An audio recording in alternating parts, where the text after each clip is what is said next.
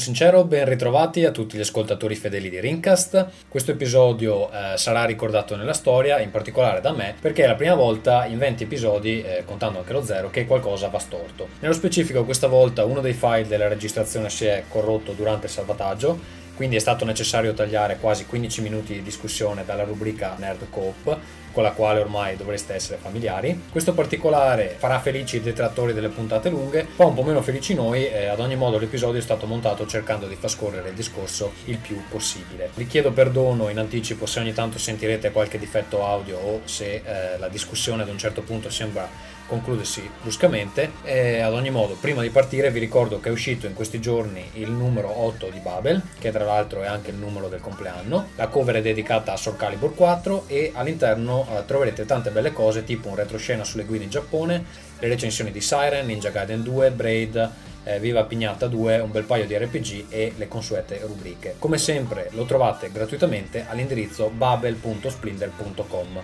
Vi ricordo che Babel va scritto con un 3 al posto della E. Quando le ciance andiamo ad iniziare.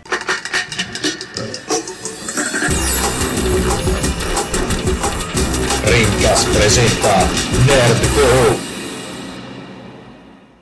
Bentornati amici al Nerd Coop, secondo episodio. Siete eh, chiaramente sul Rincast e eh, con me, come ormai usuale, eh, abbiamo Vito Juvara Salve a tutti. e Ferruccio Cinquemani. Ciao. Allora, l'argomento di oggi è la pubblicità nei videogiochi. È un argomento eh, molto ampio, cercheremo di contenerci eh, seguendo anche alcuni dei, dei feedback che abbiamo ricevuto, però insomma ehm, capiteci se, se straborderemo verso durate improbabili. Allora, quello che ehm, ci ha spinto a mm, parlare della pubblicità nei videogiochi è che abbiamo messo le mani su un report commerciale eh, che non citeremo in dettaglio, altrimenti mi licenziano. E mm, in questo report commerciale ci sono delle informazioni abbastanza interessanti, è tutta roba che comunque volendo si trova, però eh, raccolta in un unico punto. Allora vorrei fare, ehm, prima di, di iniziare la discussione, un eh, rapido riassunto. Quello che questo report ci dice è che le previsioni del mercato dei videogame eh, mondiale entro il 2011 si prevede che eh, si espanda fino a eh, 65,9 miliardi di dollari come valore globale. E la penetrazione del, del mercato 3G, quindi cellulari, iPhone, eccetera, che magari vedremo eh, un po' meglio in una puntata futura, sarà 60% entro il 2010 eh, solo eh, parlando dell'Europa e eh, un, per un totale di circa 1.2 miliardi di utenti in tutto il mondo. Dobbiamo pensare che 1.2 miliardi di utenti è una quantità mh, assolutamente enorme se, se mh, mettiamo dentro anche le, eh, il terzo mondo e tutte insomma, que- quelle società che probabilmente hanno bisogno di qualcos'altro che non sia il 3G. E più in generale si parla di un aumento, non abbiamo i dati del 2008, comunque i dati del 2007 parlano di un aumento del 78% di hardware e software, quindi insomma un'espansione totale globale, anche se poi insomma le, le società, le, le, compagnie di videogiochi sono sempre là a lamentarsi, ma non hanno un granché da lamentarsi di fronte a questi dati. Ecco, il punto di partenza della pubblicità nei videogiochi è rappresentato da un gioco del 76, un arcade eh, di Midway, che eh, nessuno si ricorda perché probabilmente era un gioco di merda, si chiama eh, Datsun 280 Zap e ehm, era un, una specie di simulatore di auto. Se vedete uno screenshot in rete vi eh, renderete conto che assomiglia al trailer di Strade Perdute di Lynch quindi insomma non è che sia molto invitante. Comunque eh, la particolarità di questo Datsun 280 Zap era che appunto sponsorizzava eh, un modello di auto che eh, presumo essere la Datsun 280, un modello del Nissan. Da lì eh, le cose si sono eh, sviluppate parecchio e insomma se avete vissuto gli anni eh, 90 vi ricorderete che c'erano anche altri giochi sviluppati eh, come veicolo pubblicitario, vi ricorderete probabilmente il gioco della Pepsi, eh, Vito ti ricordi? Il grandissimo come... Pepsi Man. Pepsi Man, esatto. Poi c'era il gioco della 7-Up, c'era il gioco cool delle... Spot, quello era cool spot, carino. esatto. Era anche il gioco fantasma, lo dico io che sono ciccione perché adesso il gioco dell'M&M's che torna Esatto, gio- il, gio- è il gioco dell'MMS che probabilmente non ha giocato nessuno, però C'è c'era, un capolavoro quello. di platform probabilmente. E beh, più, più in generale, comunque, anche società tipo la, la Gillette, Sony stessa, eccetera, apparivano nei, nei giochi della, mm, e a eh, giochi sportivi, soprattutto perché insomma, si prestavano bene con questi cartelloni pubblicitari al, al, al ruolo. Il problema di eh, questi giochi degli anni 90 è che le pubblicità erano statiche. Quello che ha, ha portato grande cambiamento nel mondo dei videogiochi sono stati chiaramente i giochi eh, online e soprattutto i giochi eh, multiplayer online. Cosa è cambiato? Che le pubblicità possono essere eh, dinamiche e soprattutto possono essere specifiche a seconda dell'utente che, che, le sta, che, le sta, vedendo. Inoltre c'è da puntualizzare che l'espansione del mercato femminile ha portato tutta un'altra schiera di utenti che prima non venivano nemmeno considerati e eh, adesso grazie insomma, a una nuova generazione di eh, ragazze che finalmente sanno come scrivere un'email è possibile, è possibile insomma, avere tutto un altro eh, pubblico insomma, a cui vendere roba.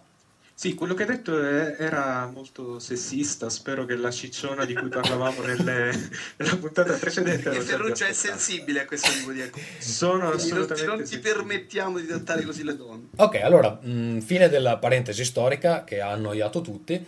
Quello che... E che ha dimenticato Porsche Challenge, tra l'altro. Porsche Challenge, esatto. Eh, beh, poi eh, chiaramente, chiaramente, i giochi di macchine fanno un po' categoria a parte, perché quella è sempre stata una categoria che ha avuto i brand cioè era quasi obbligatorio, insomma, anche Outrun c'era la Ferrari, insomma, praticamente non, non ci sono giochi di macchine realistici senza, eh, che non coinvolgano eh, marche conosciute. Direi di partire con il primo, cioè il più eh, semplice, cioè la pubblicità in game.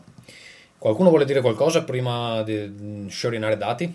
Eh, no, spara un po' di numeri così tutti si addormentano e poi facciamo i commenti. Allora, prima questa pillola di Valium in dati. Allora, quello che è previsto è che il mercato della pubblicità in game attualmente viaggia fra i 732 milioni di dollari e eh, 1.2 miliardi di dollari, a seconda del gruppo che, che svolge la ricerca e il uh, presidente di Massive, che è una società che adesso appartiene a Microsoft, che è specializzata nella pubblicità in game, eh, nel 2002 ha avuto questa idea, vedeva un sacco di giochi dove la pubblicità era statica e era, soprattutto era finta, eh, gli sviluppatori mettevano delle finte pubblicità per far sembrare il gioco più realistico, ha avuto questa idea e ha detto ma perché deve essere finta? Mettiamo eh, della roba vera. Questa intuizione a eh, sei anni di distanza sembra eh, assolutamente elementare, però evidentemente all'epoca non lo era. I tre tipi di pubblicità in game che eh, probabilmente sono familiari anche a voi sono pubblicità video prima di un gioco o ehm, durante un gioco, eh, questo vale soprattutto per il mercato dei casual game.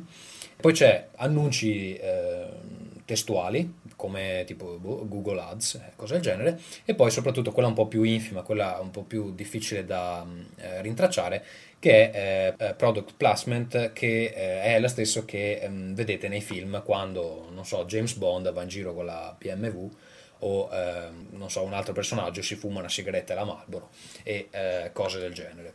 Eh, che esperienza avete voi di questo tipo di pubblicità nel, nei giochi? Io io posso fare un esempio di un gioco che, eh, che, contiene tutti e tre questi tipi. Non so se, se ci avete giocato, eh, Skate. No, non, eh, ho, non In cui in realtà è, è, è strano perché mh, mm, è uno degli esempi più beceri di pubblicità a, a manetta. Insomma, credo che, insomma, de, visto il rischio di, di, di fare questo gioco insomma, così particolare, credo che siano andati sul sicuro. Insomma, ci sono, eh, ci sono tutti questi tipi di, tipi di pubblicità, ci sono ehm, veri e propri spot delle aziende che producono eh, merce per skaters, ci sono, ehm, credo che ci siano anche i cartelloni in 2D. Eh, e il product placement è a livelli osceni, dalla, dai negozi Adidas puoi, in cui puoi andare eh, nel gioco per arrivare al protagonista che usa un Nokia per eh, accettare le varie missioni e così via. Però la cosa interessante secondo me è che Miracolo eh, funziona. Cioè, mh, eh, il, eh, secondo me è uno di quei giochi che riesce veramente a catturare quel tipo di cultura, quest- la cultura degli skaters. In quel contesto là non è, secondo me non è assolutamente fuori non, sì, può essere percepito un po' come una forzatura, però, però è coerente in qualche ecco, modo. Io, credo che uno dei pericoli però di, del um, product placement è eh, che sostanzialmente i giocatori lo, lo, accettino di buon grado, soprattutto quando è integrato bene appunto come in giochi del genere. Però non dobbiamo sì. dimenticarci che questa gente ci vende sia il gioco sia le pubblicità che ci sono dopo. Quindi in realtà sì, ci vende. Però, però, noi paghiamo oggi per un gioco eh, praticamente la stessa cifra più o meno che pagavamo dieci anni fa, quando un gioco costava un decimo da produrre e c'erano. Eh, c'era un tipo di mercato differente. Quindi, insomma, io capisco anche che cioè, io preferirei avere un gioco con delle pubblicità eh, piuttosto che vedere delle, delle, software house chiudere perché non riescono a trovare i finanziamenti per, eh, per produrre un gioco. Ma è come la vedi, per esempio, nell'ottica di avere pubblicità che magari non sponsorizzano, che ne so, la bibita di 50 cents, ma più subliminalmente suggeriscano non so, idee politiche o cose del genere. Abbiamo visto tutta una serie di, di giochi ambientati in Medio Oriente che sostanzialmente eh, fanno già. quello. Eh, quello succede già ed, è, ed è, ci sono dei, degli esempi in cui secondo me è scandaloso ed è scandaloso che nessuno, che nessuno dica nulla. Il, l'esempio di America's Army è, quella per me rimane probabilmente una delle una delle più grandi vergogne della storia dei videogiochi. Io non ho mai provato quel gioco, magari è, non so, il gioco migliore della storia, però un gioco fatto eh, appositamente per reclutare eh, soldati, per reclutare gente da, da, da mandare in guerra, è, per me è spaventoso. Vito? Ma in realtà mi spaventa meno di quanto spaventi Ferruccio, che ovviamente è molto più sensibile.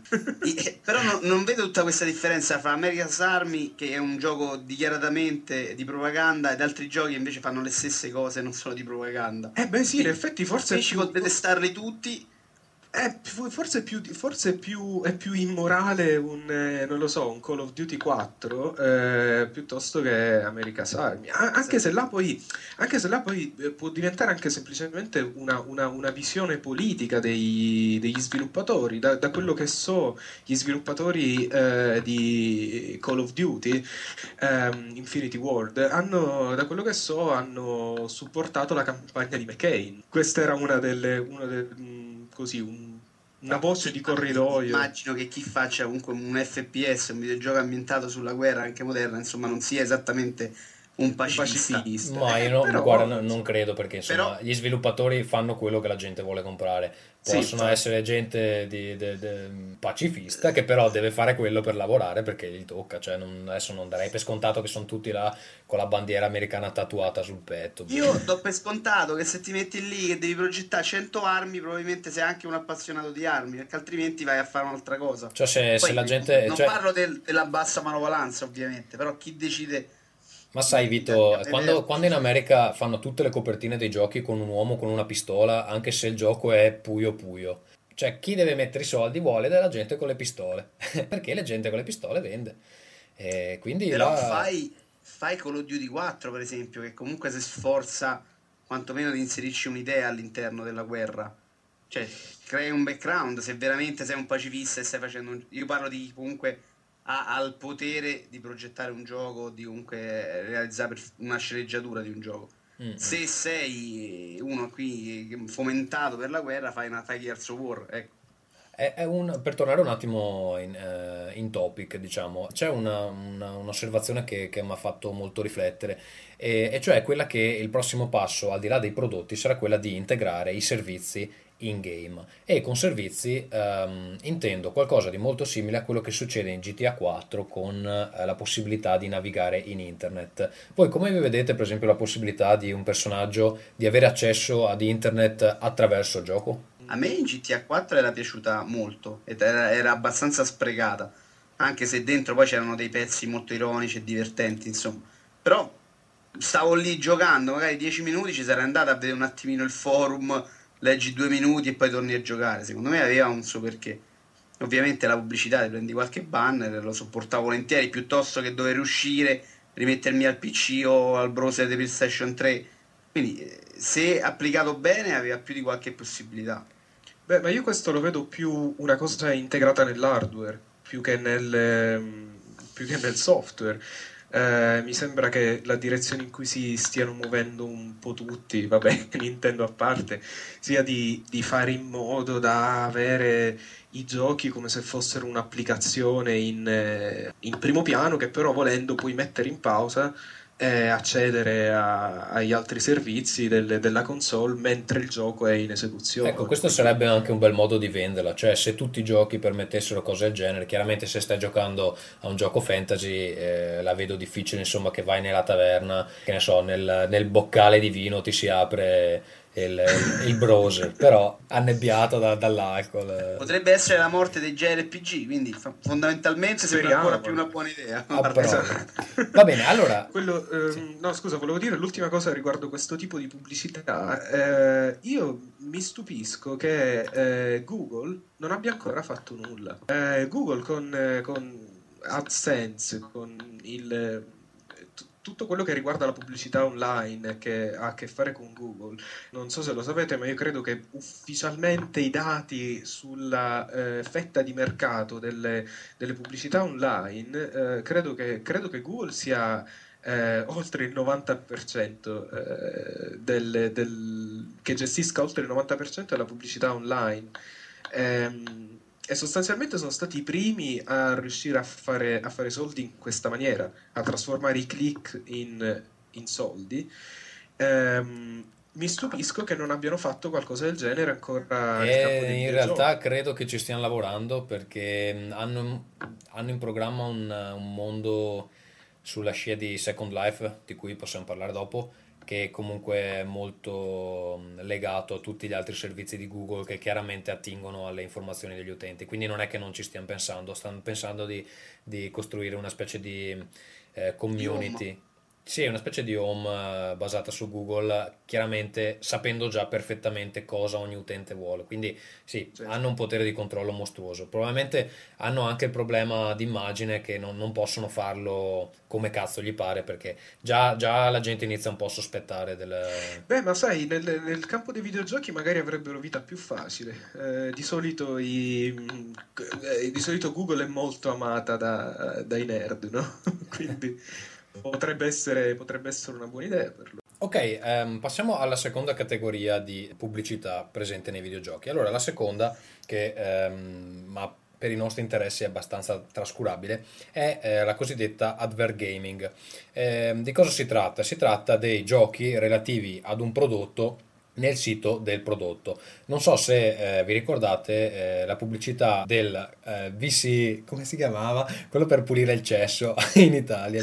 L'Anatra- VC. Anitra VC c'aveva il videogioco nel, nel sito di Anitra VC. Eh, era, potevi fare l'Anitra Ah. VC e uccidere i germi che uscivano da, È una dal bar. merda. Esatto, diciamo. Ecco, questo è l'advert gaming. Adesso voi direte, sì vabbè, ma che, che cazzo di videogiochi sono? Sono dei videogiochi abbastanza importanti perché nel 2008 hanno un giro di, ehm, questo tipo di giochi generano un giro di affari pari a 250 milioni di dollari, quindi non stiamo parlando proprio di eh, bruscolini. Ecco, direi che possiamo sorvolare, eh, l'importante è sapere che inizialmente si trattava di eh, giochi classici tipo Tetris o eh, Bejeweled o mm, altri titoli famosi che semplicemente venivano, venivano cambiate le skin e cose del genere con il nome del prodotto e basta. Ultimamente la tendenza è quella invece di, di creare eh, dei giochi originali eh, possibilmente affidandoli a studi pratici nel, nel campo e cercando di generare degli effetti valanga sociale, insomma gente che si manda le partite e cose del genere. Mm, non so se avete qualcosa da aggiungere, secondo me è la, la tipologia meno interessante per uh, Secondo me andiamo- Dreamcast. Ferruccio? Niente. Eh, io l'unico esempio interessante che ricordo è il... È un gioco che era nel, nel sito dei Gorillaz. Era un racing game in 3D in un- al tempo dell'uscita del primo eh, album dei Gorillaz, quindi un bel po' di tempo fa, era abbastanza innovativo.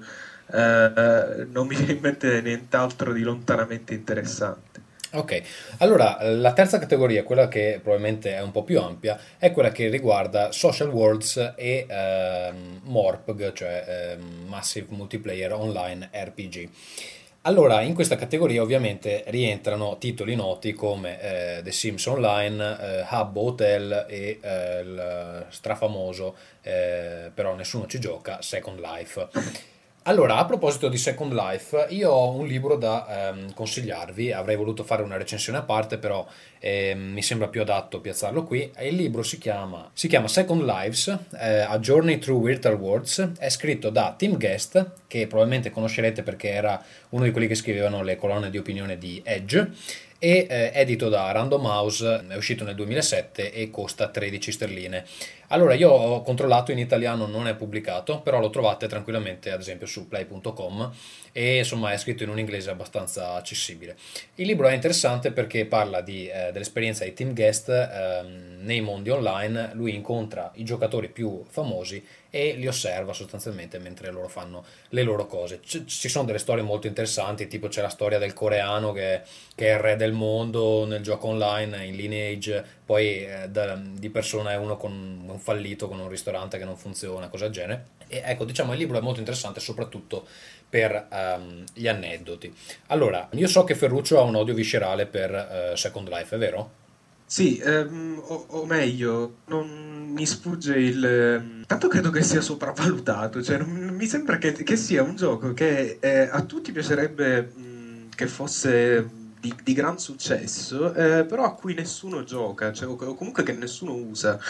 Ehm, e poi il fatto che venga definito un gioco mi sembra abbastanza un, eh, una forzatura. Sì. Io, io Second Life lo vedrei un po' come un- una sorta di Facebook, quindi non, non so, mi sembra che, eh, per carità, non, non che ci sia un limite ben definito fra cosa è un videogioco e cosa non lo è, però ehm, non- è un- un- mi sembra che sia un po' come quelli che confondono fumetti e cartoni animati, insomma, non so, non- Sì, il- sembra- diciamo che il, il problema di Second Life e anche il motivo per cui è comunque ha un numero limitato di utenti è che è di difficile fruizione.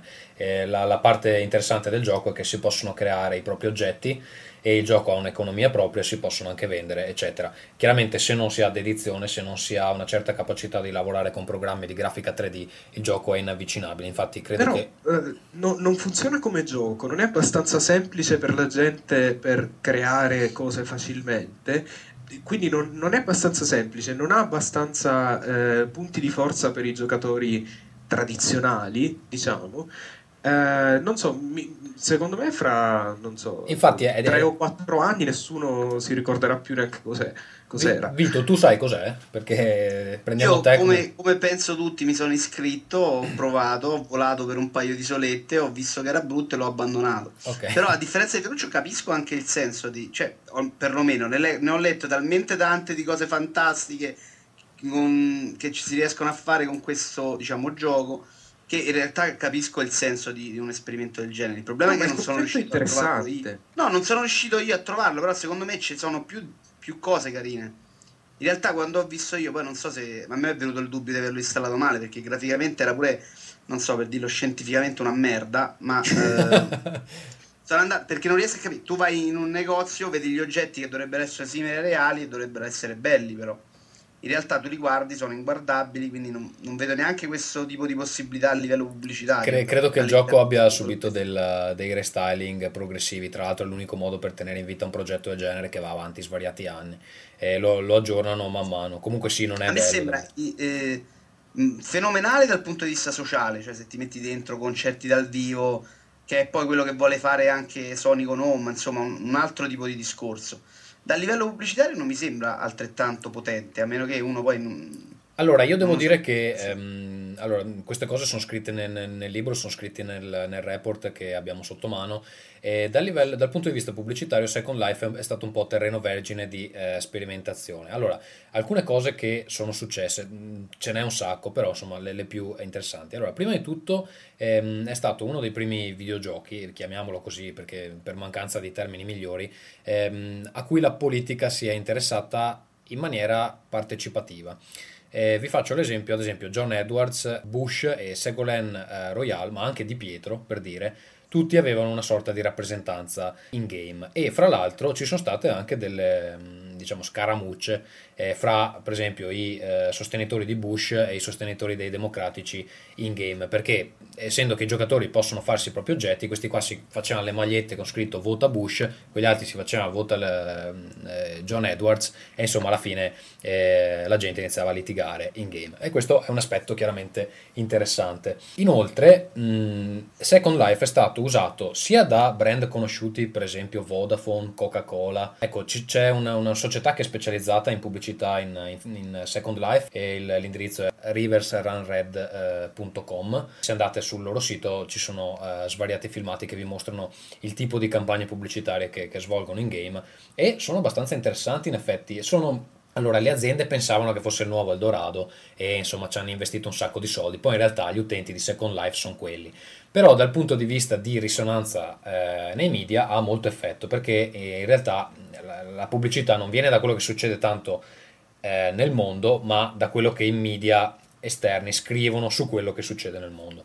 Ehm, quindi ha una sua, ehm, un suo senso. Tra l'altro, se siete familiari con ehm, issue, non so come cazzo vogliamo chiamarlo, e, e cercate un, una pubblicazione che si chiama Second Style, vi renderete conto che eh, c'è anche un gruppo di imprenditori di Second Life che si sono messi insieme e ehm, producono questo magazine dove pubblicizzano i prodotti che loro creano in game. È chiaramente un magazine dedicato all'abbigliamento perché vendono quasi solo roba di abbigliamento, però mh, è, non so, saranno 100 pagine e vi rendete conto che c'è gente che fa veramente un lavoro interessante e lo pubblicizza come se fossero dei, dei, vestiti, dei vestiti veri. Tra l'altro ci sono anche delle band musicali che mh, sono state molto catturate da questa cosa di eh, Second Life, per esempio Duran Duran, che ehm, ecco, questo si legge nel, nel libro di Team Guest, sono stati così conquistati da Second Life che hanno deciso di curare personalmente tutti gli aspetti della loro presenza eh, in game. Quindi si sono fatti gli avatar, hanno organizzato dei concerti, mh, hanno mh, fatto delle cose esclusive solo per Second Life. Quindi insomma c'è un certo potenziale. Purtroppo secondo me un, è, c'è una certa barriera d'ingresso che non permette alla, alla gente di, di, entrare agevolmente, insomma di rimanere là. Anche perché insomma il tempo che spendi in Second Life non lo spendi nella, nella tua eh, First Life che magari è più interessante. Beh c'è un limite, c'è un limite eh, fra l'altro... Mh di, di, di, Second Life che appunto come dicevi tu la barriera d'entrata è un po' alta eh, cominciano ad esserci sempre più altri servizi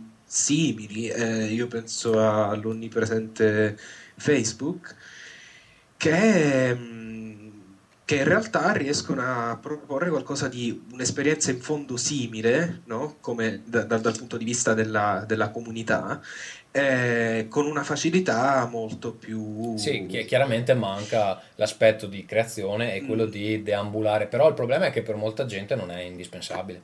Infatti, poi se, se, se pensi ad esempio che un servizio come MySpace è in difficoltà per eh, la, la, la, presenza invasiva dello spam e per una certa eh, complicatezza di fondo di, nel, nel, creare le pagine, che fondo sono in HTML, ehm, ti accorgi come se vuoi avere un successo veramente grande devi il, almeno le cose più semplici devono essere veramente, veramente semplici. Sì, infatti, tra l'altro, MySpace adesso, giusto per andare un attimo OT, um, è appena corso ai ripari, ha, ha fatto de, dei cambiamenti eh, in questi giorni. Comunque, Fa comunque cacare. Sì, eh, non, è, non, è, ancora assolutamente accessibile no, alla maggior parte delle persone. Mi piace il tuo, il tuo concetto, Ferruccio, proprio secco. Eh? No, il concetto su MySpace fa comunque cagare. Splendido. Sì, è una merda. MySpace no. è veramente, credo, una delle, anche esteticamente, una delle creazioni più brutte che si siano mai viste nel web. Credo che nel, nel 1996 la pagina internet media era più bella da vedere di, di, di una tipica pagina di MySpace. Purtroppo mi sa che è l'estetica americana che, che ha qualche difficoltà. Comunque, ecco, una cosa che volevo dire di, di Second Life. Eh, il problema è che gli utenti non è che hanno accettato di, di buon grado ehm, tutta questa invasività della pubblicità e ehm, tutti questi utenti che, che, sono là sostanzialmente per vendere della roba. Infatti ci sono stati anche dei gruppi eh, vandalici o meno, eh, il più famoso si chiama eh, VATS, e, mm, che sostanzialmente facevano di tutto per sabotare eh, prima di tutto le, le attività commerciali, dopodiché eh, chi faceva pubblicità male, ma anche chi faceva pubblicità bene, per esempio questa società che ho citato prima, questi eh, Rivers Run Red, oggettivamente a, a, organizzano degli eventi piuttosto interessanti, però mh, chiaramente a un certo punto gli utenti si rompono le palle di essere sommersi da messaggi pubblicitari e cercano di spaccare tutto. Questi VATS ehm, l'hanno fatto in maniera molto creativa, hanno fatto collassare più volte il mondo creando degli oggetti che si autoreplicavano eh, fino a riempirlo. Quindi sì, la, la, storia è abbastanza interessante, è una battaglia fra terra vergine eh, che gli utenti possono utilizzare come vogliono e le aziende che cercano di metterci le mani sopra appena, appena intuiscono un potenziale commerciale. Come vedete in generale eh, la possibilità degli utenti eh, di creare contenuti per quanto riguarda questo fattore della pubblicità. Mm, credete che gli utenti stessi contribuiranno a, diffondere i marchi volontariamente? Ah, dipende probabilmente dalla tipologia di gioco. Io sono sicuro che in un gioco come Gnome, un gioco, diciamo, l'esperimento che tra l'altro mi sembra più importante su console di questo tipo, ci sarà parecchio di, parecchia pubblicità da parte degli utenti, proprio perché eh, se è importante il marchio nella società, lo è importante anche in una sottosocietà come quella di Home, insomma, quindi è importante vestirsi col marchio all'interno del gioco così come lo è fuori dal gioco. Quindi non mi stupirei di vedere eh, però, veri marchi di vestiti, veri marchi di scarpe. Però Home quanto è personalizzabile? Eh, lo sa solo Dio. Okay. Lo sa solo Sony e, e forse... Ma forse un lato positivo il fatto che sia controllato da, da una sola società che fa un po' da gatekeeper, no? Eh, nel, nel, nel, senso che eh, se un solo soggetto a controllarlo si può sempre eh, vedere, insomma, se, se, se ci sono troppe proteste si diminuisce un po' se gli esperimenti hanno successo si aumenta la quantità di pubblicità, insomma, credo che in, in, una, in, un contesto del genere in fondo si tratta di spazi pubblici o almeno di spazi condivisi.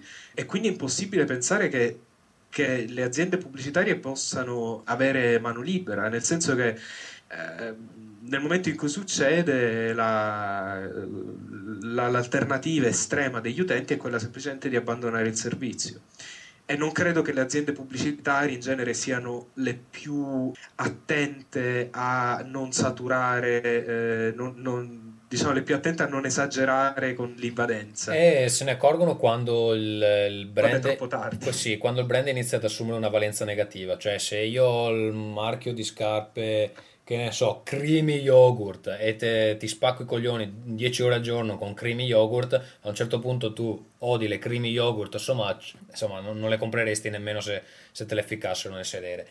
Certo, cioè, io vorrei, in uno spazio virtuale la, la, la, cosa nuova è che non ci sono eh, appunto limiti di spazio, nel, se non c'è qualcuno che controlla i contenuti eh, facciamo l'esempio di Second Life, diciamo la, la, la, l'agenzia di pubblicità può semplicemente comprare a un prezzo abbastanza conveniente nuovi spazi e letteralmente riempirli o anche semplicemente, non so, mandare in giro degli, degli avatar che spammano. Eh, quindi eh, c'è, c'è, anche una questione che nel mondo reale saturare con il proprio messaggio costa e costa parecchio. Eh, la novità dei, dei, dei mondi virtuali attuali anche il fatto che il, il co- i costi e il concetto stesso di spazio sono molto, molto diversi. Quindi, eh, non so, io vedo, io vedo il concreto rischio di un'invasione di pubblicità, che poi per carità non dura molto, perché se c'è un'invasione di pubblicità tutti se ne vanno, però Vito? sarà interessante da vedere. No, a me veniva in mente un altro quesito, cioè quando mm, cioè, la pubblicità nei videogiochi non è sempre buona, in realtà se fai pubblicità in un gioco come GTA, che eh, probabilmente viene attaccato poi da 2000 eh, telegiornali, notizie di mercato, se, se, su giornali, insomma articoli generalisti, quanto può essere buono per una società la pubblicità all'interno? Questo mi chiedo, cioè non, non può poi ritorcersi contro questo Ma guarda, io non credo perché se tu pensi a tutte le cose che a metà de- a finire degli anni 90 hanno detto che ne so su Merlin Manson. Ogni volta che facevano una crociata contro Merlin Manson questo qua vendeva 10 milioni di dischi in più. Quindi in realtà sì. Eh, però quando si tratta di pubblicità ehm, Sai, Marilyn Nessuno Manson però lo comprava le persone che andavano contro chi faceva le critiche. Quindi tu dici che Marilyn Manson è Satana, tu che sei un metallaro del cazzo, riferito a te, ti vai a comprare il disco di Marilyn Manson. Cioè, secondo me per, per un- una madre, quando sente queste cose su Marilyn Manson, non va a comprarlo. No, ma sì, sinceramente se la Coca-Cola avesse fatto, non lo so, avesse comprato degli spazi pubblicitari in GTA 4, io credo che dopo mh, più o meno 4 secondi dall'uscita del gioco eh, ci sarebbe stato, su, non so, mi immagino che la CNN avrebbe messo magari qualche, eh, su- sul loro sito avrebbe mostrato qualche immagine, non so, di Nico che prende a colpi di mazza da baseball in testa un, eh, una donna eh, stesa a terra con eh, sullo sfondo un cartellone della Coca-Cola. Cioè, Esatto. secondo me il rischio è molto concreto, perché mh, nel rischio, cioè non per noi, insomma, chi, chi se ne fotte, però ehm, sicuramente un'agenzia pubblicitaria e questo sarà una cosa che in futuro magari vedremo di più. Io credo che sia il Ci reale due volte. cui la pubblicità sia arrivata così in ritardo nei videogiochi. Più Sì. che non aver avuto l'idea. Secondo me era proprio la paura di, di andarsi a compromettere con un tipo di prodotto che fino a dieci anni fa non era certo un prodotto di massa, insomma, era un prodotto dedicato a una nicchia. Però Molto boh, quando... anche vista molto male, in- Esatto, magari non esatto. tanto in Europa, ma in America. Sì, ma dall'impressione però- che ho è che ci sia un, eh, un- come si dice, un, clima molto avverso Chiaro che nei però pensate una cosa, resta il fatto che eh, GTA vende 10 milioni di copie. Se tu c'hai un cartellone della Coca-Cola in GTA vuol dire che almeno 10 milioni di volte viene visto. Sinceramente il- il- i vantaggi e gli svantaggi si equilibrano abbastanza, secondo me. Ogni volta che tu passi davanti con l'omino vedi un cartellone della Coca-Cola, quindi chissà quanti milioni di volte alla fine viene visto.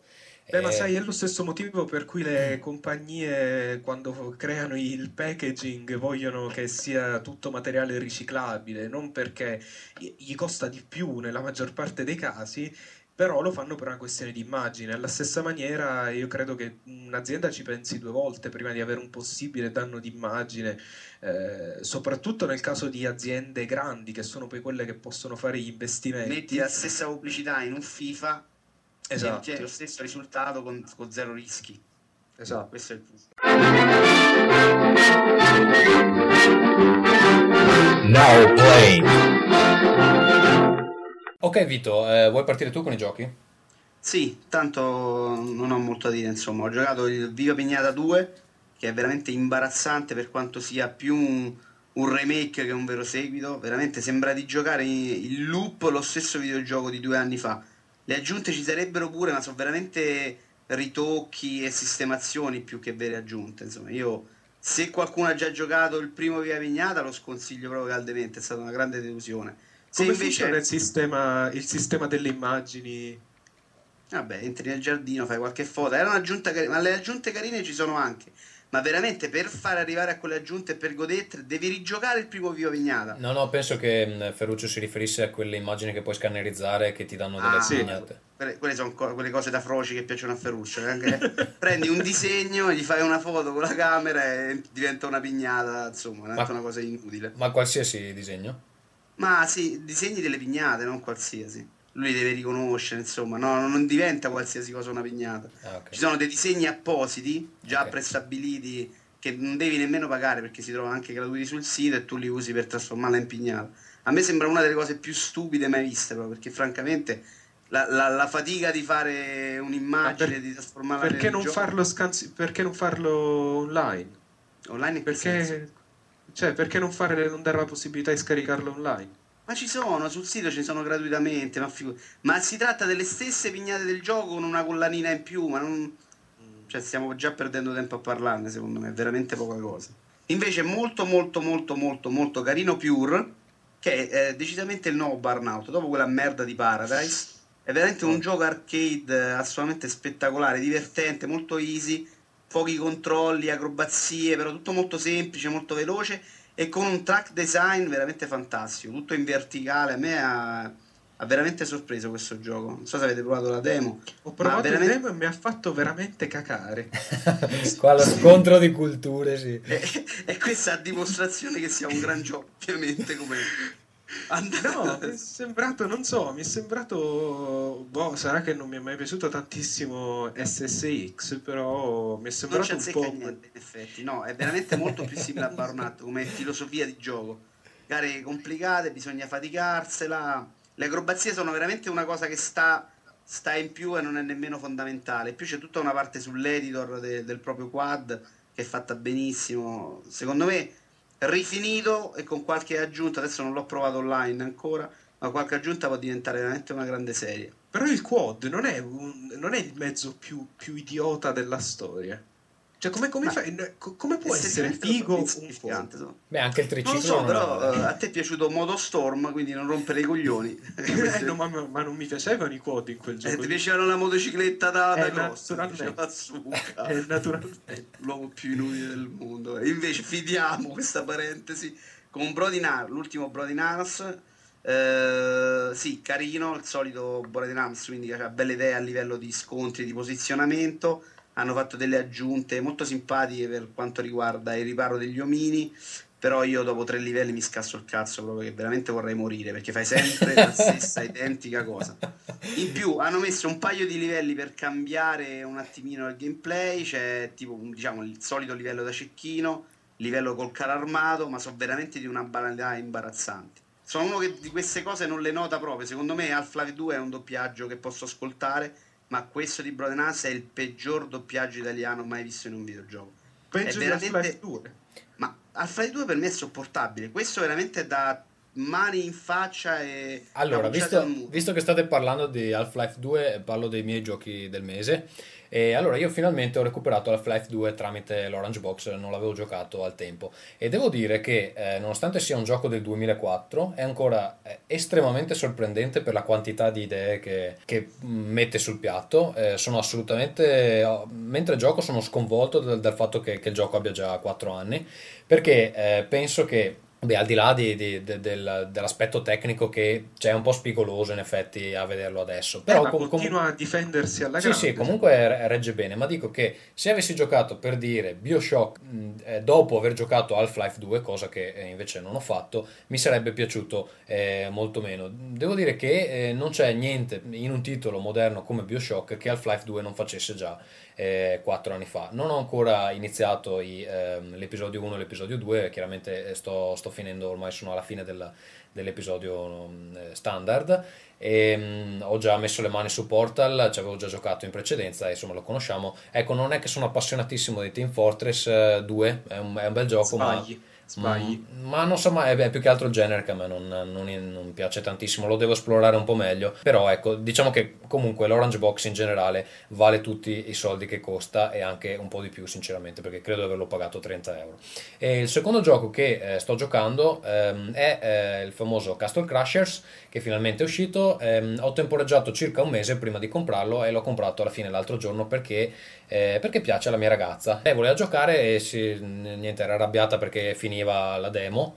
Ho detto, vabbè, dai, compriamolo, d- 15 euro, vabbè. e ho comprato e devo dire che ehm, in effetti in due assume un, un senso perché l'avevo provato in singolo ma aveva un po' annoiato in due è molto più divertente e soprattutto mh, i livelli eh, soprattutto i livelli avanzati hanno un umorismo eh, veramente intrigante quindi ecco ve lo consiglio se, se avete qualcun altro con cui giocare Peruccio? Sì, eh, allora io sono fra quelli che eh, hanno avuto accesso alla beta di Little Big Planet. Eh, so che anche Vito Iovara ha avuto Sì, accesso alla abbiamo beta. tutti e due in realtà. eh, però Eh, esatto, vabbè, no, non stiamo qua a dire, diciamo che ci ha contattato direttamente Sony, ci ha offerto questa possibilità. Eh, eh, allora, io l'ho, l'ho provato, l'ho, l'ho- provato ieri pomeriggio. e la mia testa è esplosa. L'impatto con, eh, con questo gioco per me è stato un po'. Mi ha ricordato un po' la prima volta che ho visto Mario 64 o, o Karina of Time. Eh, e già, già da questa premessa so che non ti fermerai molto presto No, infatti, eh, quindi ehm, Beh, da- da- dacci, dacci le tue, dacci le tue impressioni sul, um, sull'editor in particolare che è la cosa mm, probabilmente più interessante hai provato a smanettare un po'? Sì, eh, no, innanzitutto vorrei dire velocemente che la parte platform funziona e funziona bene, meglio di quanto mi aspettassi, non ha, non ha quel feeling da, da giochino in flash che sembra avere eh, dai video. Eh, l'editor è, eh, mi ha ricordato in un certo senso, ehm, se qualcuno di voi ha provato a smanettare con Flash o con eh, Photoshop, c'è un po' quel feeling di qualcosa che veramente puoi, puoi, usare per anni e continuerai a scoprire cose nuove. Quindi come profondità ehm, è un po' all'inizio può mettere un, un po' di, di soggezione. Eh, però è anche fatto in maniera molto intelligente e a parte qualche problema con la telecamera che in fase di eh, quando, quando, stai lavorando ad un livello non è tanto facile da controllare eh, a parte quello è incredibilmente eh, facile imparare a fare nuove cose eh, ed è divertente. Eh, per essere una beta tutto funziona in maniera sorprendentemente pulita si, ogni tanto si becca qualche bug, ma niente di, di eccezionale. Aspetta, eh, siamo in una beta che, di un gioco che è già in fase gold. Che è in fase gold, però eh, quella che stiamo giocando che noi... tutt'altro meno che i bug nel gioco, insomma.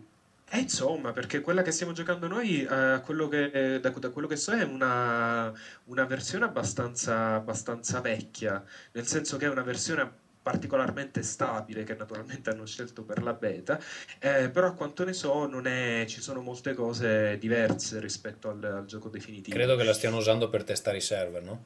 Sì, sì. sì ehm, e quindi il, ancora non è possibile, non, non, ci sono tutte le funzioni che ci saranno nel gioco completo, ma quasi, sembra che ci siano quasi tutte, eh, ed è incredibile. Quello, quello, che si può fare è incredibile ed è incredibile eh, vedere dopo mh, mm, più o meno una settimana che eh, un numero molto limitato di utenti ha avuto accesso al gioco, già si trovano dei livelli molto molto interessanti. Giusto per fare due esempi, Oggi ho visto su NeoGAF un, eh, eh, un, lo schema di un livello, eh, è un calcolatore, cioè una calcolatrice meccanica, perché ricordiamo che mm, non so se questo era chiaro dalle preview che ci sono state del gioco, ma eh, in Little Big Planet tutto funziona meccanicamente secondo i principi fisici, quindi non, non ci può essere una piattaforma sospesa in aria, deve essere attaccata a qualcosa con eh, colla o con un bullone con dei cavi. Eh, quindi questo vuol dire che se si vogliono fare dei meccanismi li si deve fare eh, che me, bisogna creare meccanismi che funzionino meccanicamente. Eh, la cosa incredibile è che questo tizio qua, tramite un sistema di leve, pistoni e di interruttori, ehm, è riuscito a creare una macchina per calcolare eh, credo che faccia addizioni o moltiplicazioni, una, una cosa del genere. Eh, un altro livello che ho visto oggi invece riguardava, era eh, a tutti gli effetti un eh, pianoforte. Quindi insomma questo lascia ben sperare per, per quello che succederà dopo. Sì, è, è incredibile quello che, che, che appunto si cioè, se vedi questo c'è il, eh, un video che potete trovare nel sito di eh, Media Molecule, che sono i, quelli che sviluppano Little Big Planet, in cui effettivamente c'è questo pianoforte in cui è realmente funzionante, puoi saltare sui tasti eh, e mm, c'è il suono corrispondente, la nota corrispondente eh, ed è estremamente interessante. Se si considera appunto si tratta di poche migliaia di persone che ci hanno messo le mani per mh, più o meno una settimana e già cominciano a, ad esserci livelli del genere, ehm, insomma direi che è abbastanza promettente. Ehm, il, la cosa un po' così, un po' triste è che eh, ci si rende conto anche di quanto si è pippe nel progettare un livello perché è più difficile di quanto si pensi, non, non tanto dal punto di vista di realizzare delle idee, ma di avere idee che effettivamente poi funzionino in realtà. Ma lì va, penso che ci sia bisogno di, ci sia bisogno di prendere un attimo a mano con, con l'editor. Ecco, Probabilmente. ehm, direi di, di chiudere su Little Big Planet perché mi sa che ne parleremo meglio quando, quando il gioco completo Sì, sarà fuori. sì. Ehm, volevi dire A meno, due- che, a meno che Vito non voglia aggiungere qualcosa, perché anche lui... No, no, io l'ho veramente provato qualche... Ho provato solo i livelli e nell'editor non ci ho nemmeno messo mano. A me è piaciuto molto come platform a sé, insomma, mi è piaciuto molto l'uso della fisica nel gioco. Però eh, sono quattro livelli nella beta. Sì, non- sì. Mm. Ok, Quindi poca- eh, Ferruccio stringato su Eh. Wipeout HD. Wipeout HD, eh, fantastico, eh, un, eh, probabilmente uno degli affari, uno degli affari dell'anno, perché per il Più prezzo o che Mi- fantastico. eh, minchia, te sì, oh, non c'è un gioco che non ti piace. eh no, ma perché io scelgo giochi che mi piacciono? non- No, non dici se è più o meno fantastico del tastierino sul pad. Incredibilmente è più fantastico. Fan- più, Incredibile, fanta- più fantastico. più fantastico anche della No, tastiera eh. per PS3. Esatto, eh, no, è davvero uno.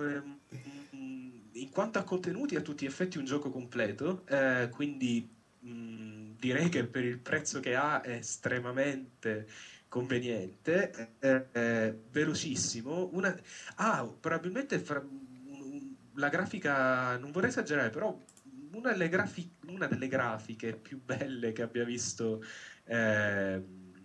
In, in- in assoluto è pulitissima eh, Tu sei l'uomo dei super superla- dettagliata superlativi. e soprattutto, e soprattutto eh, con eh, lo stile è più, ehm, più simile a quello un po' più raffinato di Wipeout 2097 rispetto agli ultimi episodi. Eh, molto molto divertente. Non, non trovo Ma praticamente di superato le prime zone, eh, vanno un po' più veloce queste barchette oppure Sì, c'è, c'è il problema, c'è il solito problema che c'era anche negli episodi per PSP, che purtroppo ci sono, almeno a mio parere, un po' troppe gare. Insomma, potrei anche evitare di farmi l'ennesima gara con la velocità minima e magari eh, progredire un po' più velocemente. Però eh, sì, è, è un gioco molto lungo, ci sono un sacco di gare, Ok, Ok. quindi in, in- in generale consigli il download. assolutamente sì. Ok, allora direi che anche per questo episodio di Nerd Coop abbiamo finito con i giochi del mese e eh, farei partire la musichetta. Nerdcore News.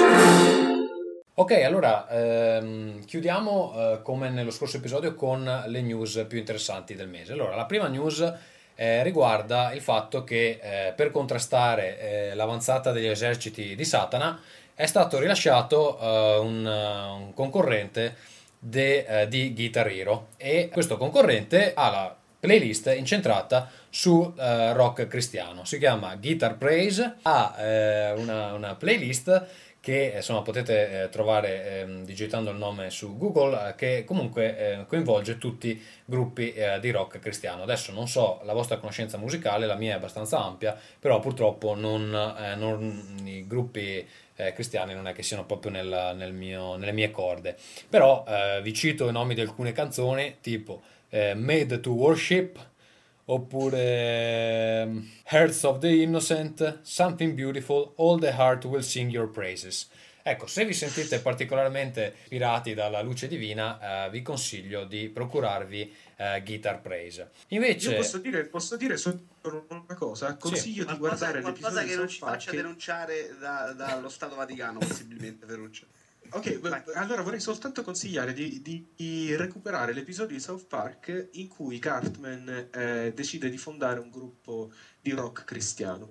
Ah, Tutto ok, ok. Ah sì, a proposito, eh, se volete informarvi di più sul rock cristiano, vi consiglio un bellissimo documentario, si chiama Jesus Camp. Ve lo consiglio perché è abbastanza forte sull'argomento e comunque faccio anche una panoramica dei gruppi di rock cristiano, quindi divertitevi, ecco, eh, spero che abbiate lo stomaco... O incazzatevi. Esatto, oppure incazzatevi in effetti.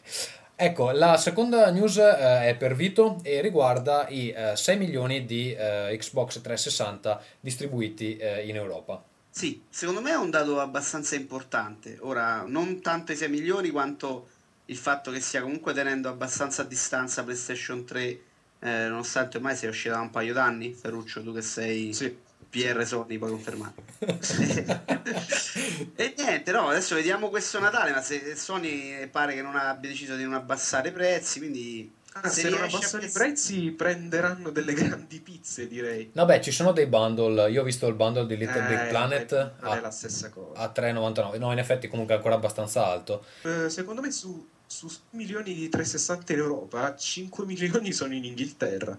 Può essere. Mm, C'è una No, no, eh, distribuzione, Io una conosco il mercato italiano, almeno per quello che conosco io, è ancora altamente Sony centrico. d'Europa lo è. Comincia, comincia a muoversi. Come lo vedete questo Natale rispetto, cioè le offerte 360 meno di così non potrebbe costare, se non sfonda quest'anno non, non ce la fa più. Ma non so, loro secondo me si sono un po' uccisi da soli con, eh, con i problemi della console. Insomma, adesso Ma il 360 prezzo- lo sa chiunque che è la console che muore per definizione, insomma, muore per scelta. Ma il prezzo non è, il prezzo secondo me vabbè, è ottimo. il, il problema semmai è che forse non hanno tantissima roba dal punto di vista del software. Non so, cioè, ma a parte Beh, Gears of War 2 che Eh, minchia. sì. Eh, però c'hanno per tutto autunno e inverno praticamente solo quello. Beh, di esclusivo sì, però per il resto c'è Eh, parecchio. Però esclusivo, vabbè, sì, sì, carità. insomma, le Però se- se- la cosa interessante è che probabilmente in questo Natale o comunque questo- questa stagione delle feste, secondo me tutte le console venderanno tantissimo. Sì, sì, c'è parecchia roba, però io pensavo ehm, eh, da qui a Natale, eh, anche se non sono esclusive, io avevo in mente di prendere Dead Space e il Prince of Persia. Dopodiché c'è Gears of War 2 che è un'esclusiva, sinceramente C'è non, Fallout 3. Eh, No, no, c'è che, Fallout che a 3. Natale esca il, il solito fottio di roba allucinante. Mm, ma eh, cioè, sinceramente non ho nemmeno il tempo per comprare una PS3. E C'è esce Tomb. Raider, adesso non dimentichiamo il gioco più importante di tutti. E tra l'altro adesso il, il 360 ha un prezzo talmente basso che se ne compri una ti si spacca e ne compri un'altra hai speso sempre meno che comprare una PS3. Cioè io se fossi Sony ci, ci rifletterei.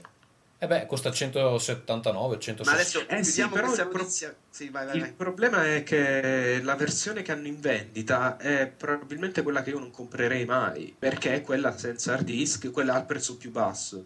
Quella senza Ah. hard disk, fra l'altro l'hard disk eh, Microsoft costa veramente un Sì, sì, beh, là poi ci giocano. però. oscena, non ha wifi, quindi insomma Sì. secondo me, però naturalmente questo è il mio punto di vista di un- uno che di solito eh, eh, gioca parecchio, ehm, l'unica versione che mi interesserebbe sarebbe la, la più costosa, la, la Elite, no? Sì. No, la Pro, dai. Nella- ma la Elite ormai non- con la Pro fuori non ha molto senso. Comunque, No, eh. No, vedremo- chiudo solo questa news con un quesito, ma quando cazzo lo abbassa il prezzo del Wii Nintendo? Quanti soldi Mai. vogliono Ma fare? n- Nintendo non lo abbassa perché tanto gli va via lo stesso, quindi... Ho capito, eh, per il bene del- della fame nel mondo, signore. No, infatti io, cioè, se costasse 50 euro un Wii me lo comprerei perché comunque da, da recuperare ne ho. Vabbè, dai, scusa. Che- Ma io dico 50 euro no, ma 150 il Wii dopo due anni ne hai venduti 40 milioni di pezzi. E continuerebbero Ma sì. probabilmente a guadagnarci tanto su, se Ma costasse sì, sì. 150. Ma loro pensi ancora quanto tempo hanno prima di fare l'abbassamento di prezzo? Cioè, No, ma non credo neanche che lo faranno tanto. Cioè. Wii a 150 euro veramente spaccano Ma, le eh, vetrine. Se fanno, se fanno di nuovo un Natale sold out, sinceramente Ah. chi glielo fa fare? Ma considerate che in questo momento in, in America continua a essere sia il Wii che il Wii Fit continuano a essere eh, molto spesso sold out. Quindi non, non c'è proprio nessun, nessuna ragione di abbassare il prezzo. Ok, Ferruccio, eh, vuoi chiudere tu con l'ultima news di oggi, e, eh, cioè che il co-op online di Fable 2 e il co-op online della sezione Create in Little Big Planet ehm, non saranno disponibili eh, al lancio. Sì, è, è interessante questa cosa perché eh, in entrambi i casi erano ehm, delle, delle funzioni ampiamente pubblicizzate eh, fino all'ultimo, finché poi in entrambi i casi, a qualche settimana dall'uscita, è stato detto no, eh, non, non riusciamo a fare, non riusciamo mm, a fare queste, queste, a inserire questa funzione in tempo, quindi sarà ehm, poi aggiunta in una patch eh, successiva.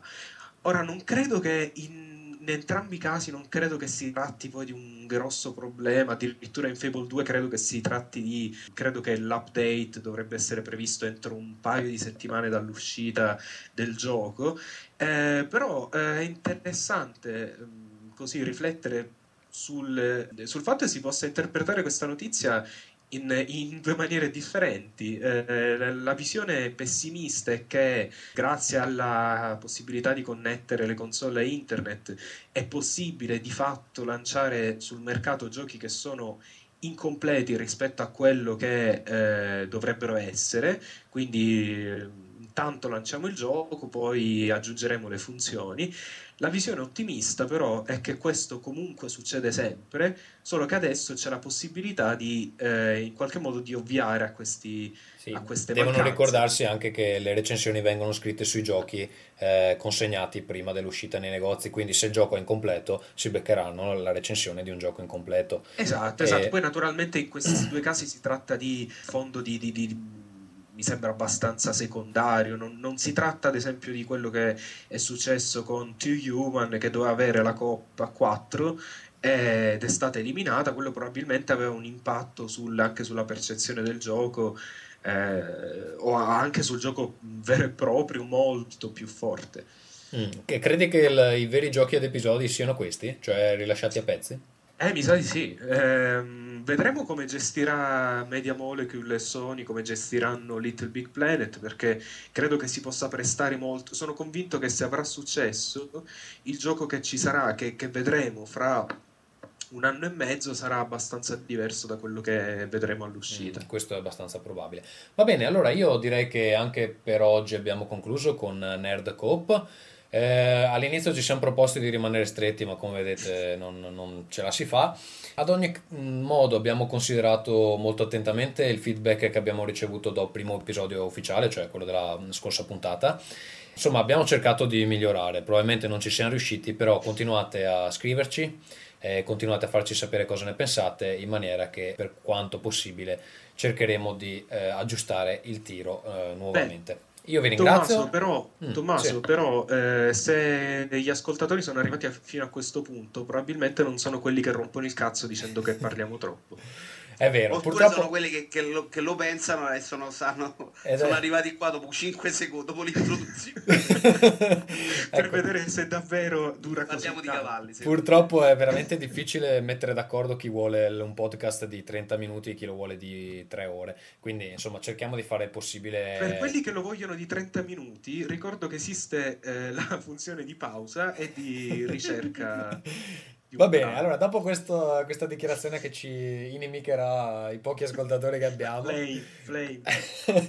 io vi saluto, eh, vi ringrazio e eh, vi do appuntamento al prossimo episodio.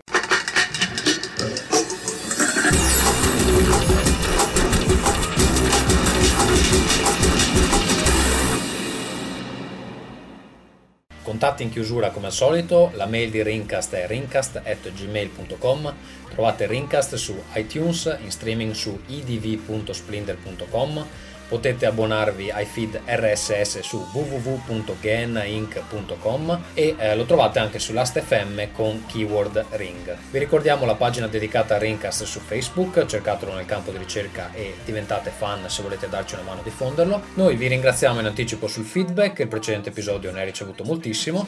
Io vi saluto e vi do appuntamento alla prossima. Ringcast